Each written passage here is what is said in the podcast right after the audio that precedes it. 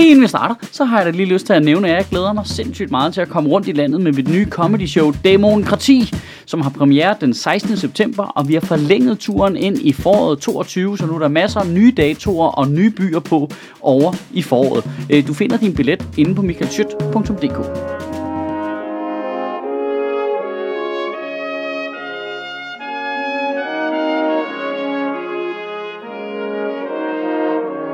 Goddag.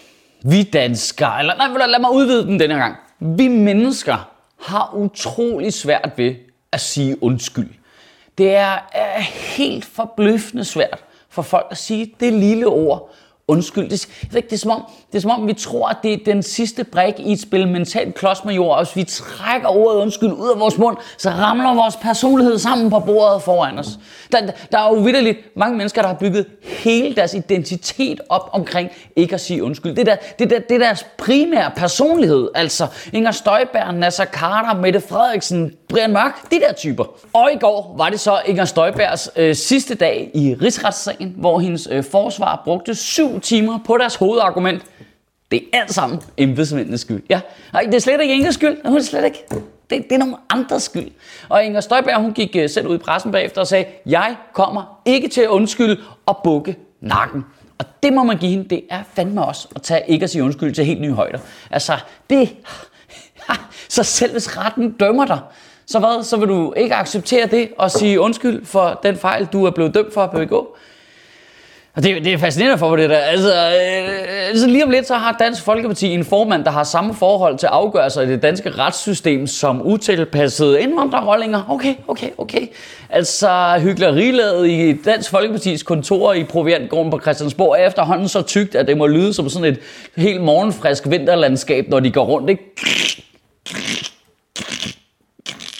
Jeg kommer aldrig til at holde op med at elske at lov og ordenpartiet over dem alle. Dansk Folkeparti. Lige er nødt til at udskyde øh, afgørelsen af, hvem der skal være deres nye formand, fordi de begge to sidder i retssager til halsen.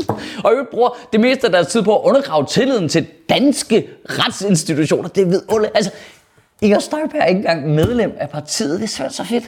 Og det er så fedt. Altså så partiet, der er tordnet imod, at folk, der ikke er danske statsborgere, kunne stemme til kommunalvalget, fordi de jo ikke er rigtig medlem af Danmark, godt vil have en formand, der ikke er medlem af deres eget parti.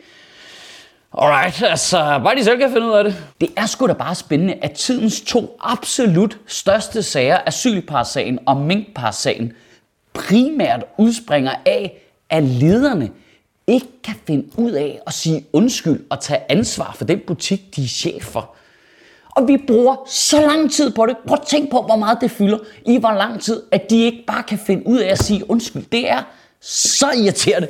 Det, der er jo noget generelt noget absurd i. Altså, at Inger Støjberg sag med de asylpar, det er bare sådan en lynhurtig beslutning, et pændestrøg, to sekunder på bagsiden af minibus, bum, så behandler vi bare alle deres sager. Øh, Mette Frederiksen, fuldstændig det samme mønster. Ah, lige to minutter til et øh, K-udvalgsmøde, bum, bum, så dræber vi alle minkene. Altså, men deres sager, det skal vi bruge sindssygt lang tid på. Nej, vi skal kigge meget grundigt på det, og alle mulige mennesker, vi skal have dommere ind, og alle skal overvåge det, og se, se på det fra den her vinkel, og du skal også tænke på det her, og så var der sådan en sms, og de havde også fået dårlig kaffe, og altså, burde reglen ikke være, at hvis det, du er anklaget for, det er at tage beslutninger alt for hurtigt, uden at lytte til fagfolk, så skal din egen sag behandles på præcis samme måde. Men så må det være, så, så, må, så må det være sådan noget med, at vi bare, øh, du ved, lynhurtigt bare åbner døren ind til ombuds, ombudsmandens kontor, mens han sidder og spiser frokost. Ikke? Hey, hey, tænk hurtigt. Øh, Inger Støjberg, fængsel, ikke fængsel. Øh, øh, øh, øh, fængsel, perfekt. De kendes for ret. Og det værste er næsten, at du taber jo ikke troværdighed ved at sige undskyld.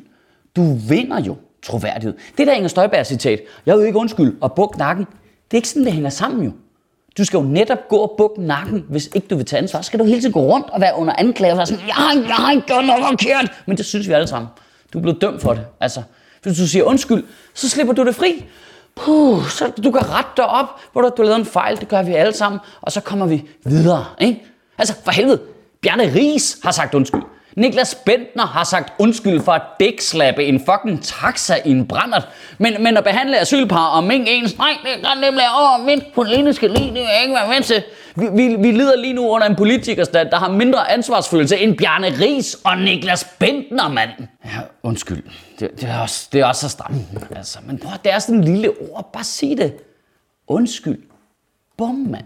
Millioner sparet i kommissioner. Tusindvis af mandetimer fra dommerstanden, der skal sidde og tage stilling til alt det der lort. Altså, du, øh, øh embedsmænd, der slipper for at sidde i kommissioner og få grænsket alle deres mail, hvis bare deres chef kunne sige undskyld. Altså, og, det er, jo, ikke, og det er jo ikke kun politikere, der er svært ved det. Altså, jeg kan ikke anbefale nok at lære at sige det lille magiske ord undskyld. Altså alle, der er jo så mange mennesker, der kæmper med det. Jeg ved da godt, der sidder sikkert altså, masser af gamle storotter derude, der helt, slet ikke kan finde ud af det. Men altså, kan vi godt lige tillade os at stille nogle krav i 2021 til lederne af et moderne land og sige, altså, behøver de at have samme følelsesmæssige range som en knudemand fra 50'erne? Det tænker jeg ikke er optimalt. Kan du have en rigtig god uge og bevare min bare røv. Og så kan jeg melde, at der simpelthen ikke er hul i nogen forsyningskæder, hvis du har lyst til at købe en billet til mit nye show, Demokrati i 2022. Det er simpelthen, der, der er ikke nogen billetter, der sidder fast i Suezkanalen eller noget. Bare kom så.